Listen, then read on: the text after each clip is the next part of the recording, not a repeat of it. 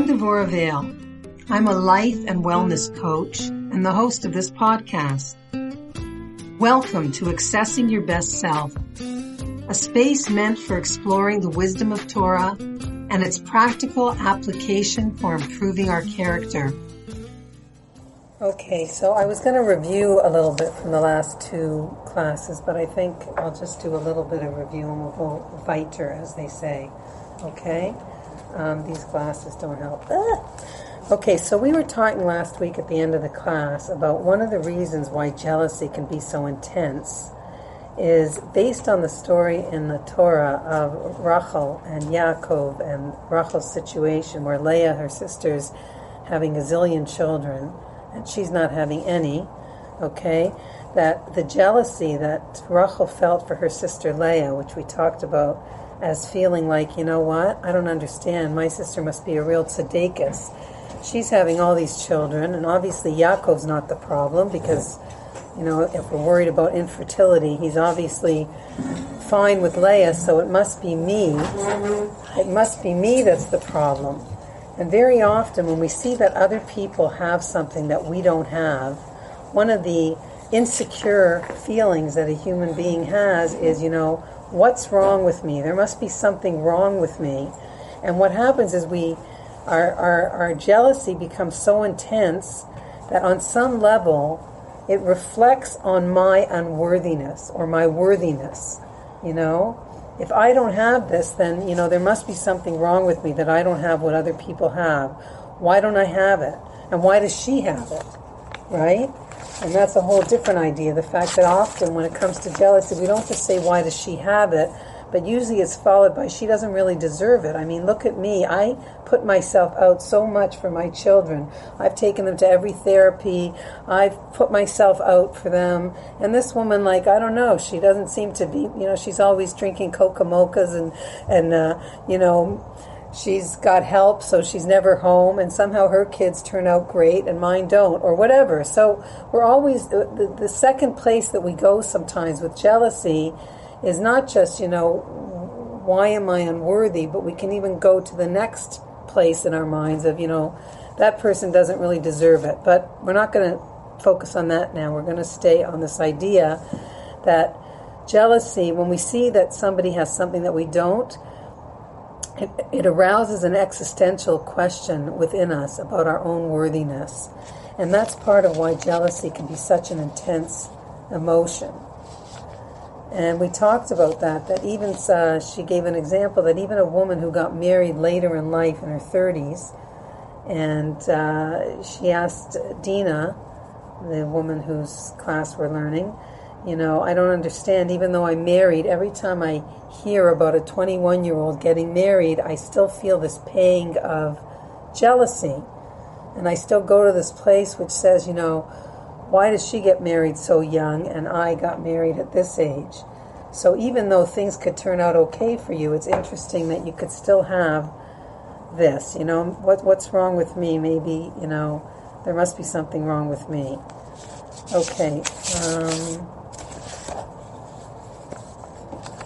So again, there was nothing wrong with her, and the fact that her jealousy led her to feel this way was something that was not intellectual. It was just based on emotion. And um, so somebody asked the question, how do I know when I should daven for something? I really want something that somebody else has. Right? I mean, you know, we talked about that. Like part of the reason that human beings have this jealousy innately in them is that it does propel us sometimes to be motivated to do more than we might do. You know, somebody else is building a house next to us that's just a little few inches higher, right? And then the next person comes and builds their house and says, hmm, well, I'm going to build mine just another few inches higher. And the truth is, is that comes from a certain human desire to you know, on the negative, up one-manship and competition, which we said we're very much uh, framed by in our society.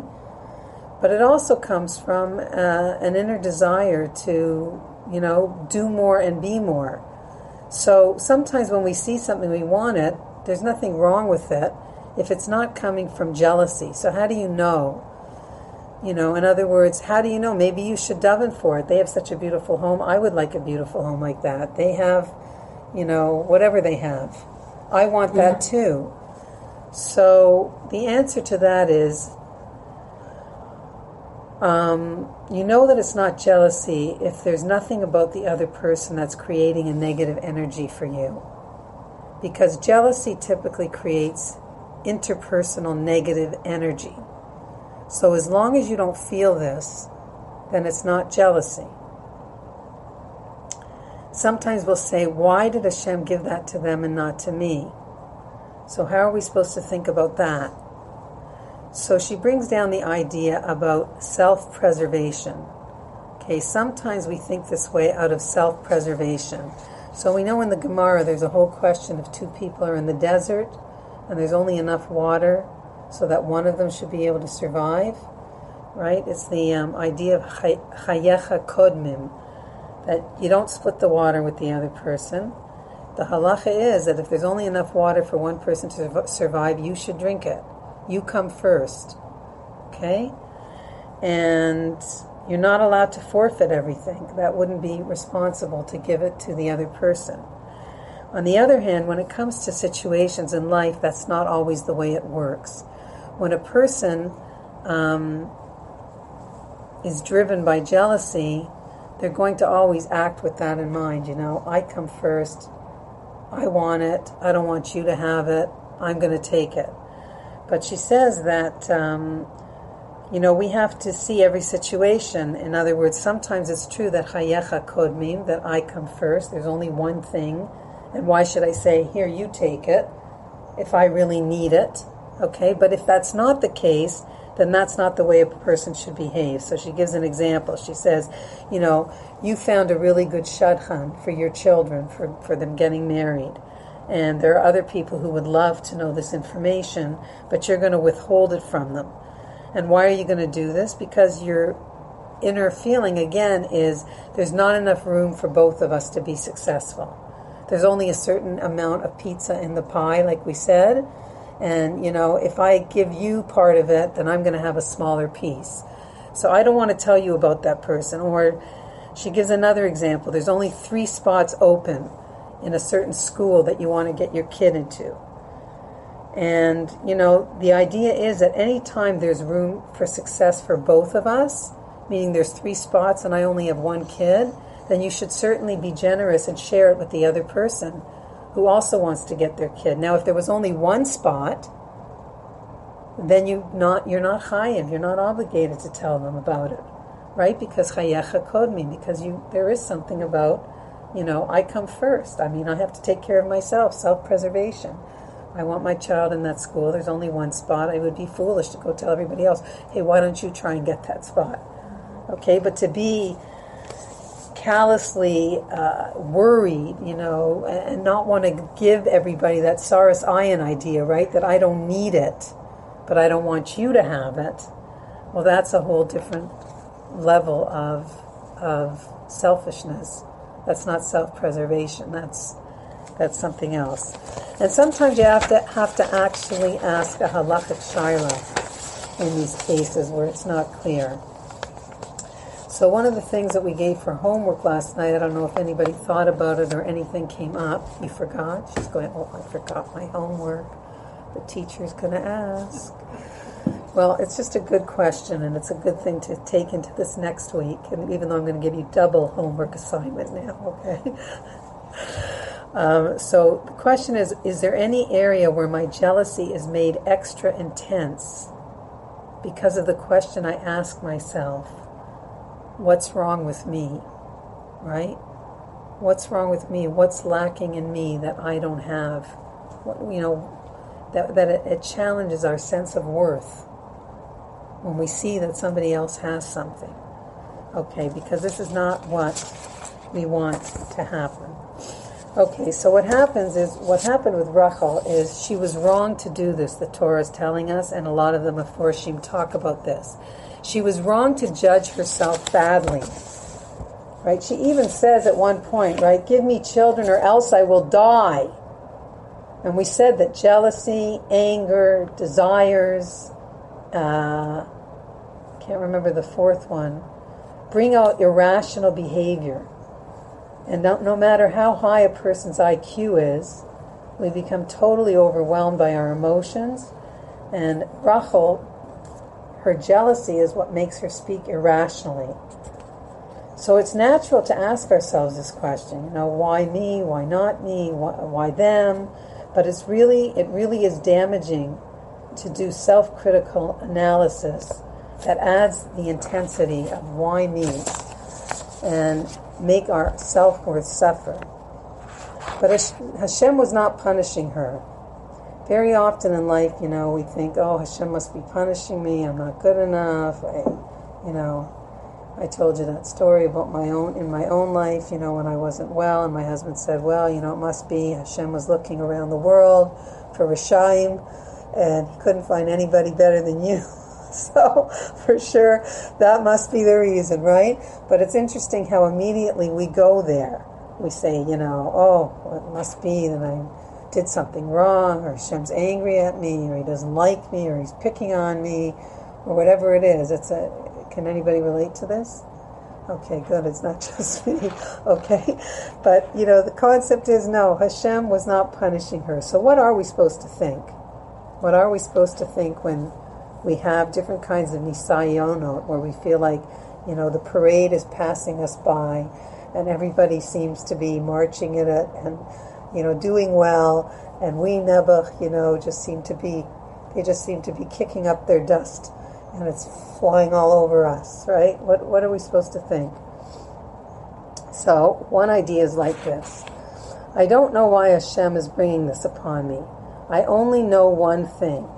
My neshama chose this nisayon, this test. Okay, Rabbeinu Bechaya says, all,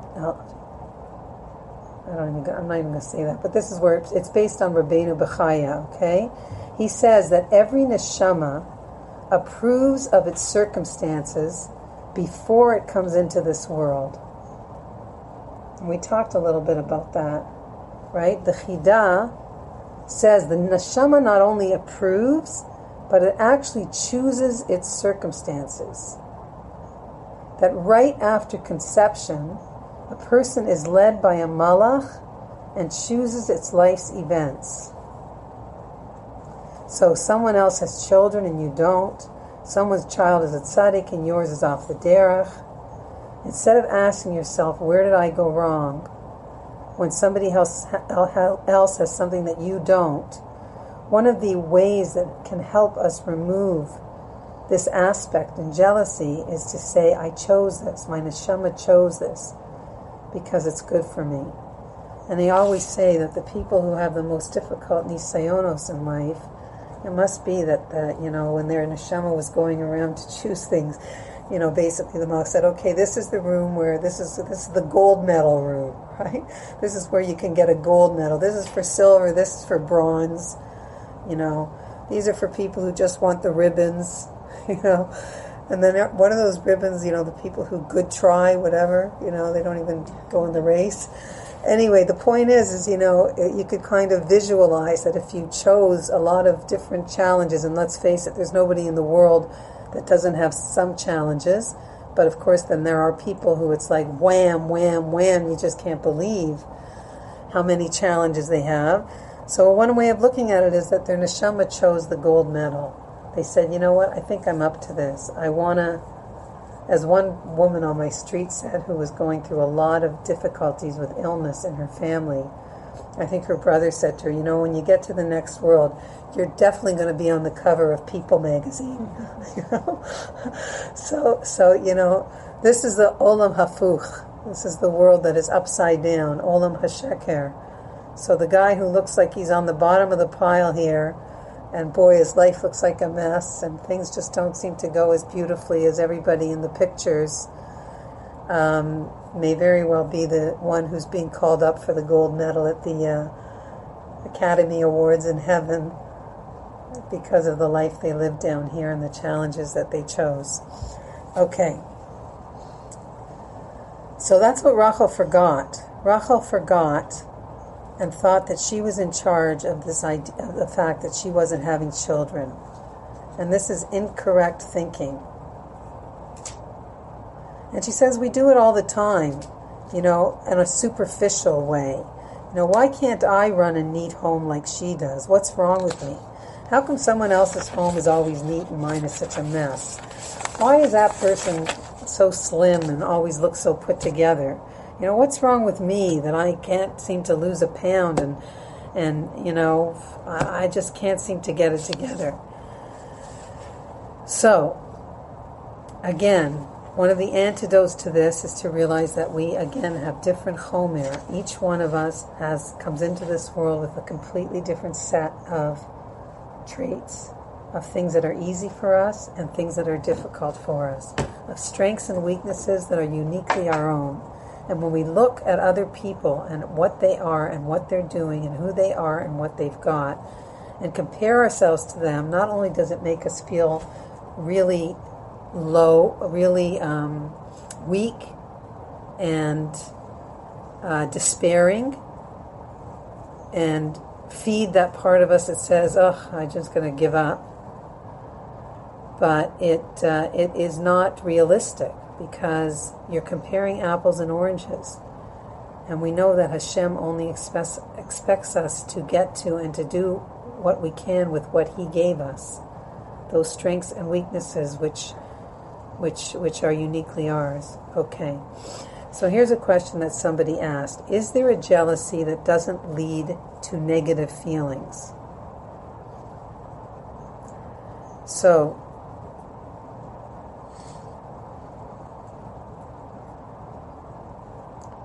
So she says Tsaras Ayin, which we talked about before, is really the worst on the continuum of jealousy because we said the definition of Tsaras Ayin is I don't even need what you have, but I just don't want you to have it. It's a real narrowness, right? A real smallness of, of I don't know how to say it. Suzanne, how would you say?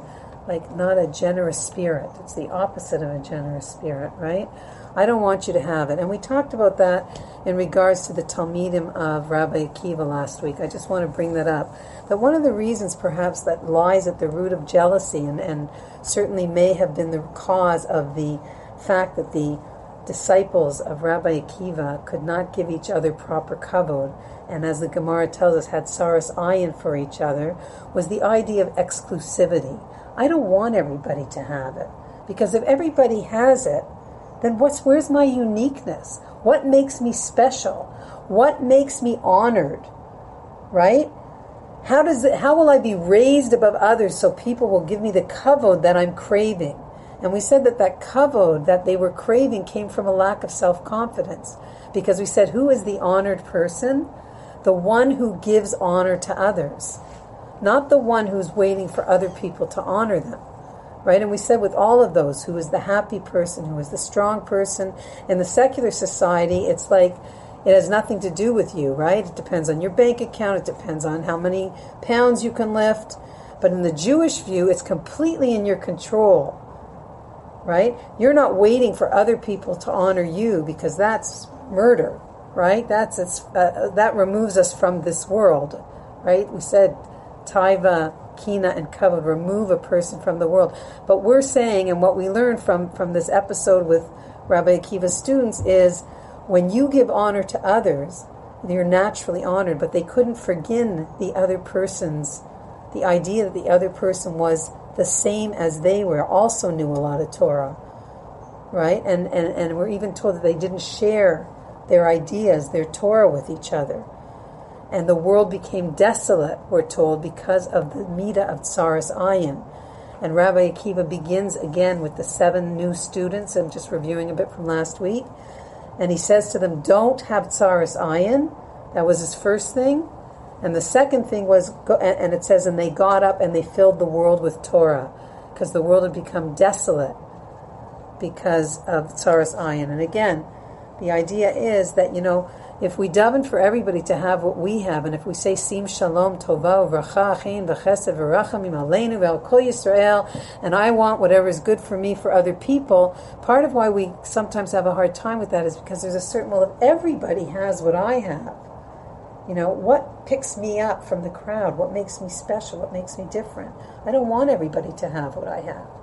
And again, the root of that is a certain lack of self esteem, a certain intrinsic lack of your own honor and your own dignity, because we said it's only a person who, who has a really good sense of their own inner self honor, their own inner honor, just based on the fact that they, you know, are a Jew, number one, that we're all. Um, we're all created B'Tselem Elohim, and the more a person develops that, the more easy it is for them to see the honor, what is what is to be honored in other people. Okay, so that's part of the solution to that. Okay, so Kina has an element of you have it and I want it. I want it because you have it. There's a certain competitiveness, keeping up with the Schwartzes. And you know, jealousy is very wide in the English language, but in the Hebrew language we have categories like we were talking about. Although sometimes even there they they use them um, what's the word? Interchangeably, right. So the Baalei Mussar say that Kina is an interpersonal mida. It's not just that I saw you have something and I want it. There's something going on between me and you when I see you, I don't feel so good about you. There's a funny energy when I see you coming out of your house, you know, perfectly coiffed and getting into your gorgeous car and, you know, your perfect children walking behind you, asking if you'd like a drink, mommy. You know, there's just a certain funny energy that starts to happen when I see you, okay? I might even go down a different block when I see you because something is ignited, a certain interpersonal discomfort with you. Why did she deserve that? Why does she have another new thing? She just got a new coat. I've never seen that coat before. Why is she, you know? So what if you really want what the other okay, that we understand, but what if you really want what the other person has but it doesn't make you feel negative about them? Okay? So that's something called taiva. That's different than kina.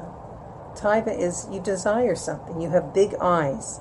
You know, it's like you say to your kids when they want more on their plate, and you say, you know, your eyes are bigger than your stomach, right?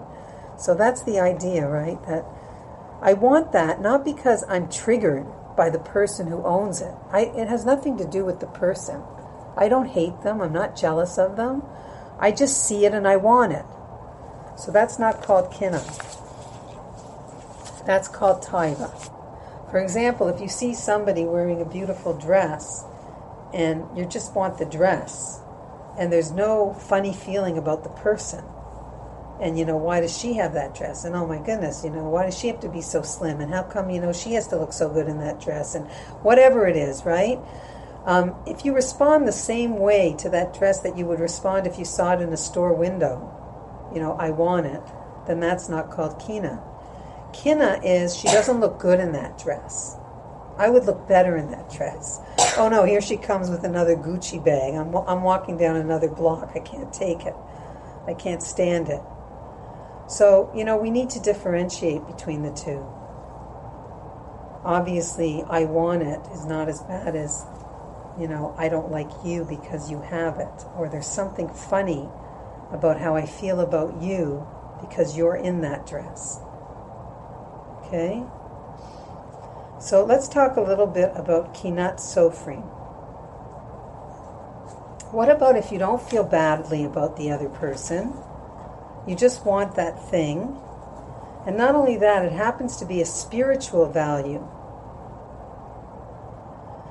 Kin'a, usually the feeling that's accompanied with real kin'a is I want to put the other person down.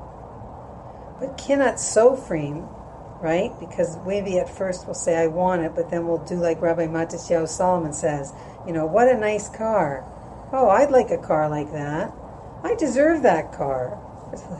you know, hey, you stole my car. Ganav, right? And, you know, that could be in any area of our life. We could relate to that more in other areas of our life, you know, as a woman, but it could be in any area.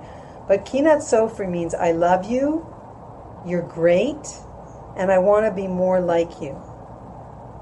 So that's why Kinat Sofrim is right above Ayin Tova, and it's actually on the continuum where a person's starting to get better and use their jealousy for the right reason. So let's say it's something in the spiritual realm, somebody that has exceptionally good midos, incredibly kind, soft spoken. They have a mida that you would love to develop. They're very spiritual, right? In, in, a, in a positive way. And they have something that I don't have that I could improve on in that area. So it says, Kinat Sofrim Tarbe Chochma, that the, the jealousy of scholars between scholars, right? But it could be the jealousy between people who are striving in a spiritual pursuits in life to become greater um, in their character development and their understanding of Torah and how to be a better person with other people, that that kind of kina increases more wisdom in the world.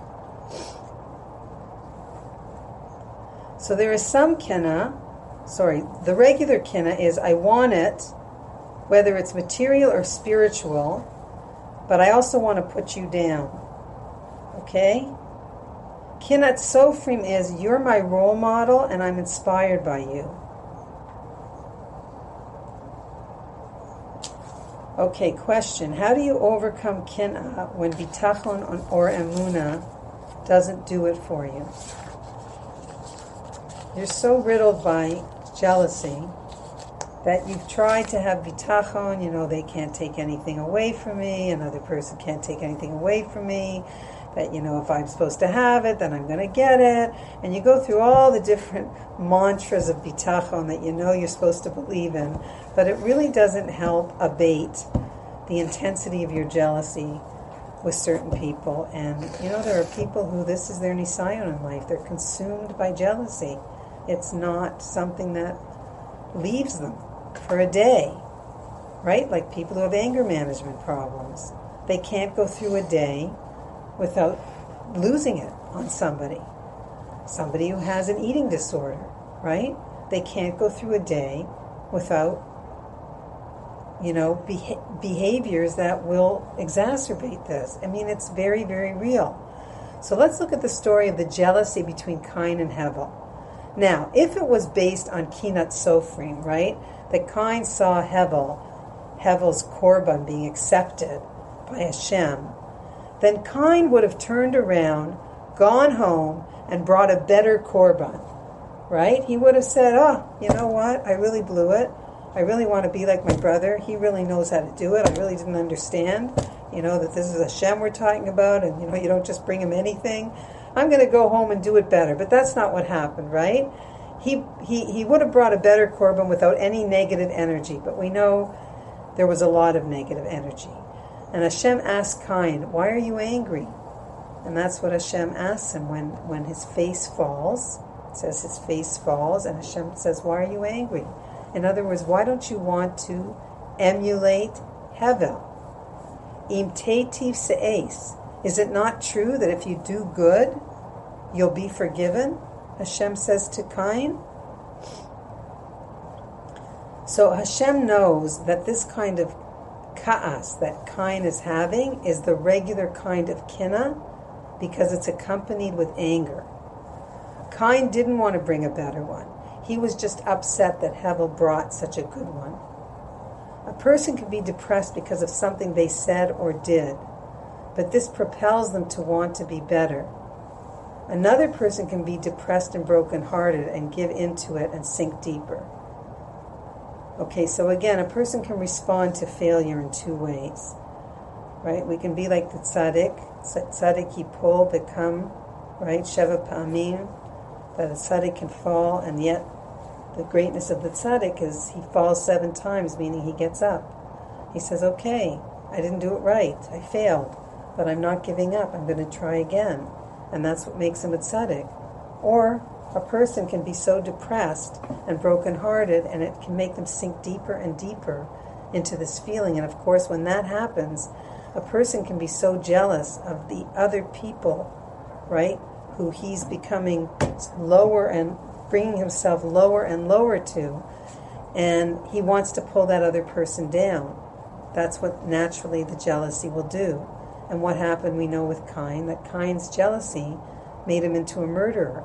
It pulled him down to the point that he killed his brother.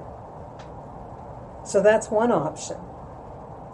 That's one option. And the Torah is showing us the depths to which intense jealousy can take a person to a place of despair, to the only way that I can um, relieve myself is to get rid of the person. I mean, to that degree, to get rid of the object of my of my jealousy. Or, and this is what Kinat Sofrim is in the positive way, a person can be jealous and use it to become more like them. Hashem says to Cain, if you improve, you will go up.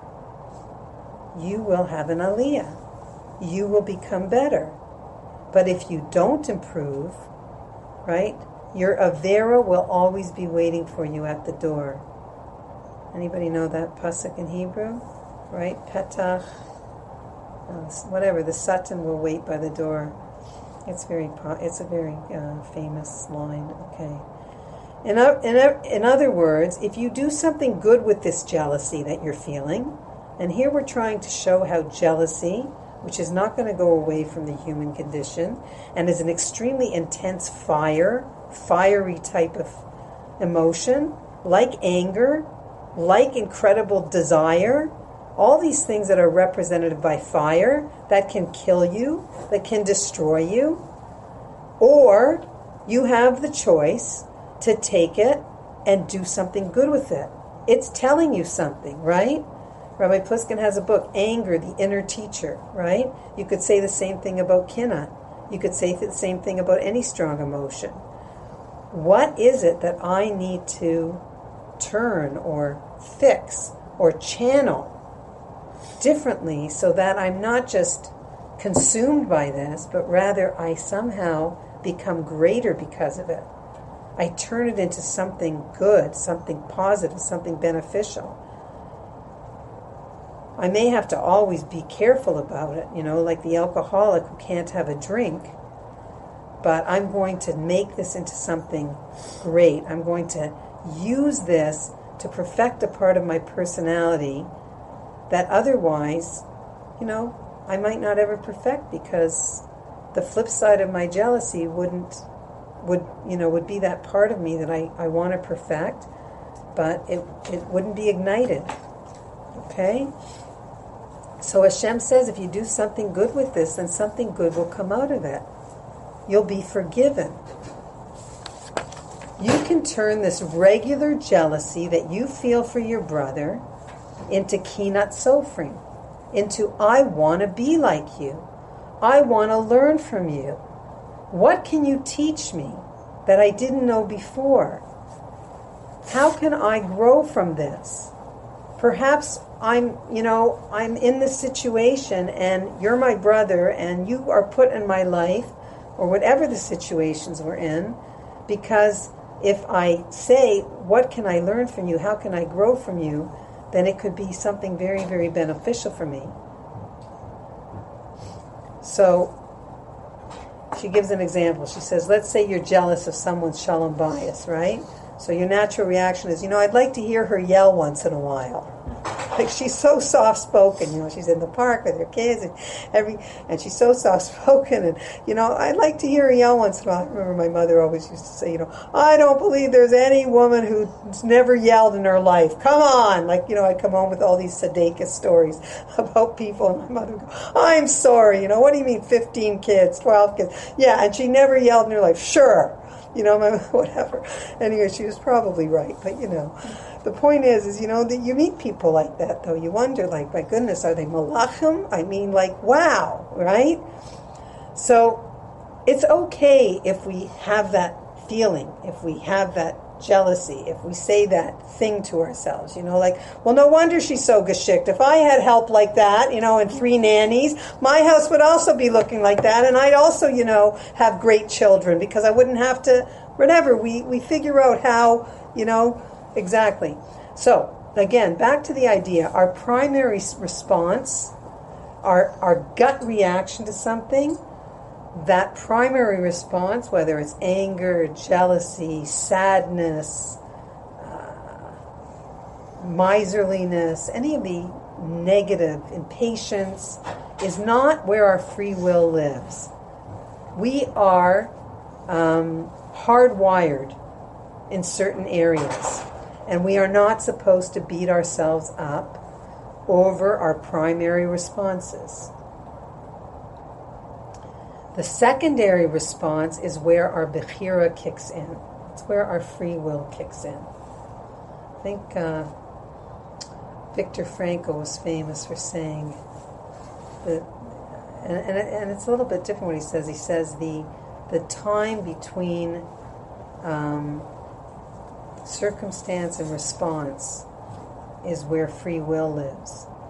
But this is saying no, you actually get another chance right? That it's not in that first reflex, that first gut reaction.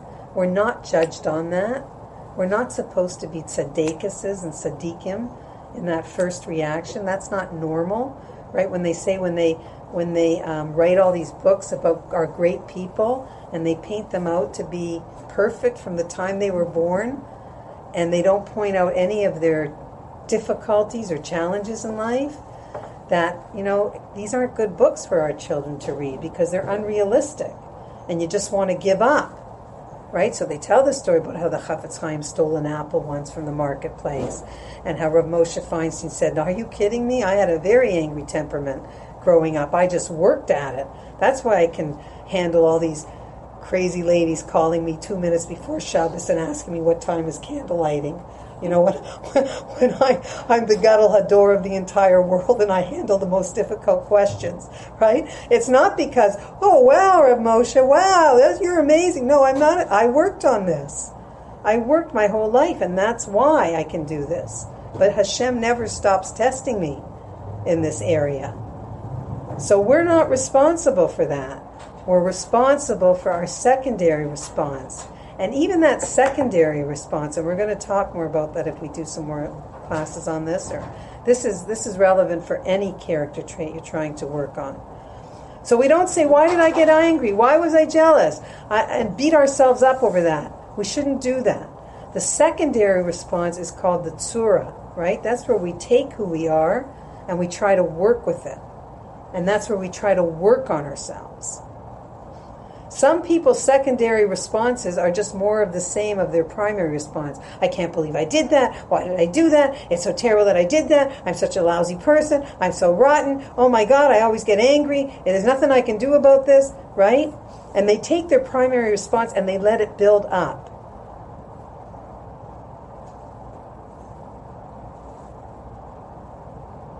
And they just so basically, you know, Cain, you got jealous of your brother.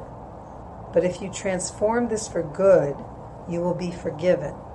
How can you transform a primary kina into a good secondary response? What can I learn from that person or those people who I am jealous of? Weed out the negativity and just find what inspires you about the other person. I love my brother. He taught me something, and I want to be a better person.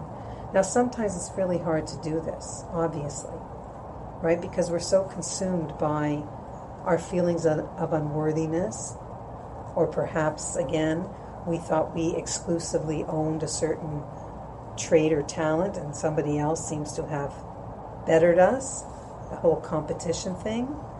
So it becomes very difficult. But again, Hashem's telling us if you improve, you will go up. You will use this fire to rise. If you make something good out of this, you will grow.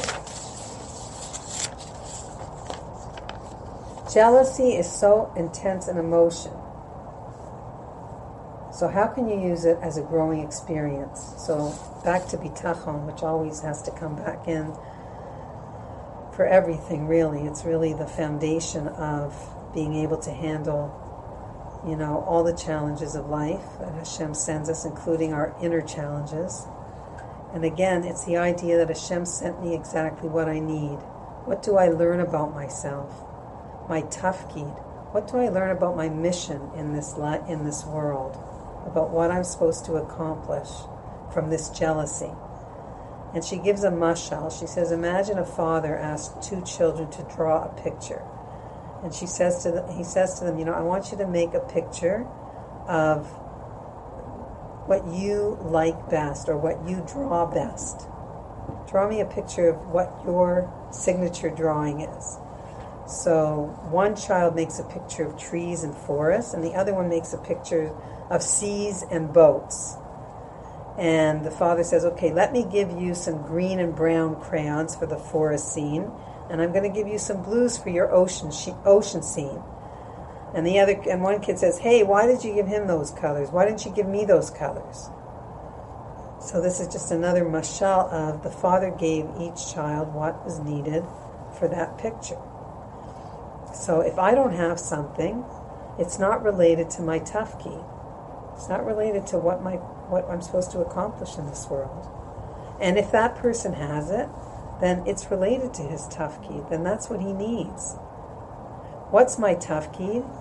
The intense emotion that you feel can help you know what you can be accomplishing in life. What do I already have that I should be using in the service of my mission? That can give us clarity.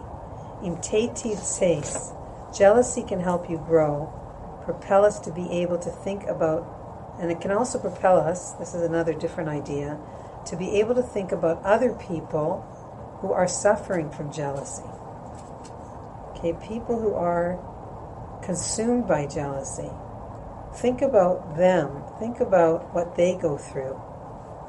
People are usually jealous of people who have the same skill set as they do. You're jealous of people who have your particular talent, right? If you're a singer, you're going to be jealous of other singers. If you're, uh, if there's a certain job that you have and you want, and they got it, a certain skill, but what about those people who have even less than I have?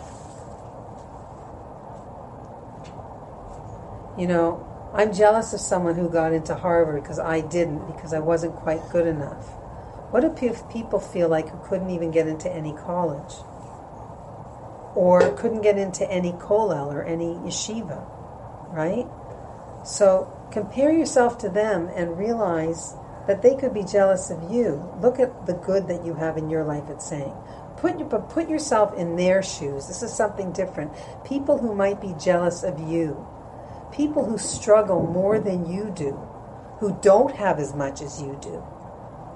What about people who have less than I do?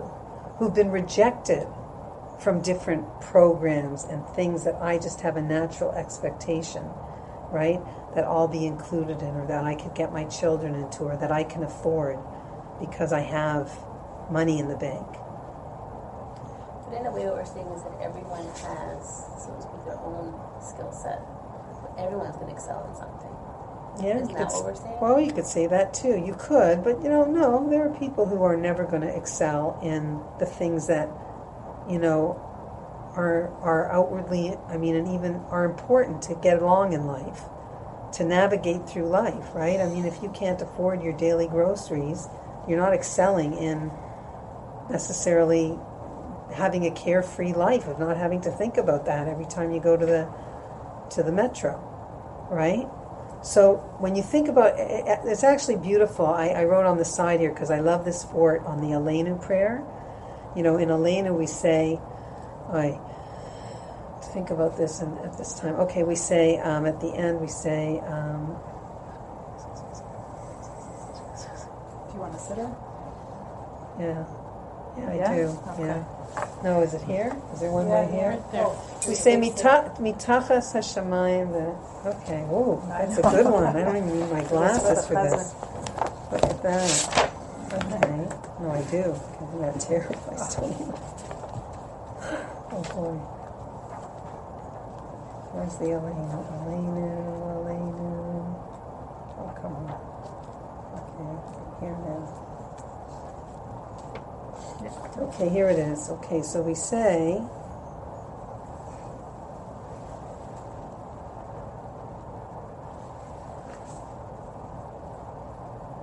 Ki Hashem hu Elokim, Bashamayim mima'al, ve'al ha'aretz mitachat. Bashamayim mima'al means that when it comes to Shamayim, when it comes to Ruchnias, when it comes to spiritual values, you should always look up to the people who can teach you something and say, What can I learn from you? How can I be greater in terms of my midot, in terms of the way I conduct myself in this world, in terms of my wisdom and knowledge of Torah, etc. Behal ha'aretz mitachat. When it comes to gashmias, ha'aretz, the material world, you should always look down, not up. Look down and say, Aren't I lucky? Look how much I have. There's always somebody who has less than you, right? I was, uh, you know, about the man who was upset because he didn't have any shoes, right? And then he saw a man with no legs. I mean, that's an extreme example. But I think it's so beautiful. Bashamayim ima'o, when it comes to ruchnias, look up. When it comes to gashmias, you should always look down and realize, right? But people have it the opposite way with the Ruchnias, they want to make sure, well, I'm better than that guy, right? Like, I mean, I, you know, I'm much more religious, right? I do things much better than he does. I'm on a much higher level. I know way more Torah than he does, uh, right? And when it comes to Gashmias, it's like, oh, I can't believe what that person has. You know, they got this, they got that. I want it. But it should be the opposite. When it comes to Gashmias, look down. When it comes to Ruchnias, look up. Like that? Mm-hmm. Are you going to say Aleinu differently now? When you get to that, think about that. Mm-hmm. Okay? I love that. Okay, thank you. I might be the subject of someone's jealousy. Feel compassion for people who are jealous and realize, and we talked a little bit about that, that you don't want to evoke that intense emotion in someone else. And there's actually an insert in Elokai Netzur, right, It's in the Sfard davening, in any Sephardic siddur, when you get to that prayer at the end of Shemona Esrei, that has a whole piece about jealousy, that people shouldn't be jealous of me, that I shouldn't evoke those feelings in other people, and I shouldn't be jealous of others. Who am I jealous of? Who's jealous of me? I hope I'm not making others jealous. I know how it is to have my day ruined by someone who makes me eat myself up from jealousy. Right? You know, I sometimes say, like, you know, Baruch Hashem, I, I noticed once that, you know, I went away one winter for a short time in Florida, and when I came back to school, because I work at a school, you know, everybody sees that you have a little bit of color in February, and, you know, I, I could think to myself, I hope there's no teachers walking down the hall past me who are jealous of me. You know, I come home with a tan from Florida and take off a few days of work. And you know, one teacher might say to me, "Oh, lucky you! You know, skipping school to go to Florida. Wow!" you know, and you know what? I mean, I don't know. Maybe I should go, should get a tan, right? No, I'm just kidding. Obviously, we can't do that. But you know, you know, so many people don't have the ability to do something like that in the winter. They can't get away from this horrible winter and this long winter right? And they're not going to be able to get away from their job if they have a certain type of job. If they don't work for a Jewish school where everybody's constantly going for this and that and this and that, right? I always, I worked once with a secular woman who was always going to Florida like every, she finally left the school because she was taking off so much. She was older, you know, and, um, and I said, and, and she used to work for the public school system, and I said, you have to admit that working for a Jewish, you know, school, like a right wing Jewish school, you have to admit that they definitely put life before work. you know, like sorry, got a wedding. Sorry, got to go dating. Sorry, got to sh- sh- you know. Sorry, got to go to this. Sorry, got a funeral. Sorry, got this. You know, I mean, nobody's ever there. It's like everybody's there. Every other day, I see a supply teacher in some classroom, right? But you know what it is? It's because we're not. I mean, as much as we're, you know, we believe in working hard and being honest. It's not the Protestant work ethic. You know, it's not like work at all costs and like you kill yourself and everything else comes after. It's like, no, life comes first. Oh, you got to go to Florida. Sure. You know? Like, I actually went to Rabbi Bornstein once and I told him, I, I, I, can't work here anymore because I'm, I just can't take being in Canada anymore. And thank God, you know, in the winter. And I need to go away for a week, you know? And, and I was so shocked because, you know, I said, so like, I, and I feel badly because, you know, I'm working with, with kids and it's not nice to leave them. And they always go, where were you, right? Say, where were you, Mrs. Dale? You know, well, don't you see the tan? I mean, you know, ask, ask your teacher, right? Anyway, the point is, here, I'm doing a comedy routine. Okay. The point is, is, you know, it was so funny. I could do a comedy routine on this. I said, you know, well, I, I just, you know, I don't want, I don't think it's right, blah, blah, blah. And he says to me, Mrs. Vale, it's fine. We let the staff that we like go away to Florida for a month if they want, right? I'm like, really? He goes, yeah, you know, if we think you're really valuable. I said, okay, well, all right, if you say so. And of course, uh, my other, the less higher up, was, te- you know, getting nervous about the fact that I was going away sometimes, and he was going, you know, we can't have this anymore. This is not good. You need to go speak to Rabbi Bornstein. So, of course, I come back with this grin like a Cheshire cat thing, like, well, I don't know. He said I could go for a month if I want. not that I'm doing that, but okay. Anyway, nobody should hear this. Um, okay, so yeah, very laid back about these things. So, how do we wear our successes? How careful are we not to evoke jealousy in others? If I am jealous, I want something good to come out of it. I want it to be productive. Okay? If I'm feeling these kind of feelings, I want to be it to be productive. In other words, I want to maybe understand what my tafkid is better. Right? If I don't have this, then I don't need it. So what do I have? What strengths? What did Hashem give me that is mine that I should be doing with it? I should use it to develop my self confidence, to realize, you know what, you've got a real self confidence issue. You've got a real sense of unworthiness. You know, why don't I have it? Why do you have it? Work on it to recognize that. And you know what? Recognize that maybe sometimes you make others jealous and learn not to do that. What good things could come out of this jealousy? How will this make me a better person? How will it make the world a better place? Sometimes people start organizations. Sometimes people are very involved in social injustice because of their jealousy. Okay? So the homework is how can this jealousy that I feel sometimes help me grow? Think about Cain and how Hashem says to him, if you improve, you will grow. If you improve yourself and you make yourself take something good out of this, then you will grow. And if not, it can destroy you and others. Right? Another thing, am I causing others to be jealous in any area? Another question, who am I jealous of? How do I prevent other people from being jealous of me? Right? Be private about your successes, don't flaunt it. Use your success to help other people. And again, you know, we all know this. Sometimes we, people will be jealous of us regardless uh, regardless of whatever we do. It's not in our control. Because sometimes, unfortunately, it's their problem. And it's not ours. Is that uh, enough to chew on for today? I did prepare another class, but if you want, we're going to stop here and um, we'll talk about whether we're going to continue. Okay. It's, it's, it's doing it.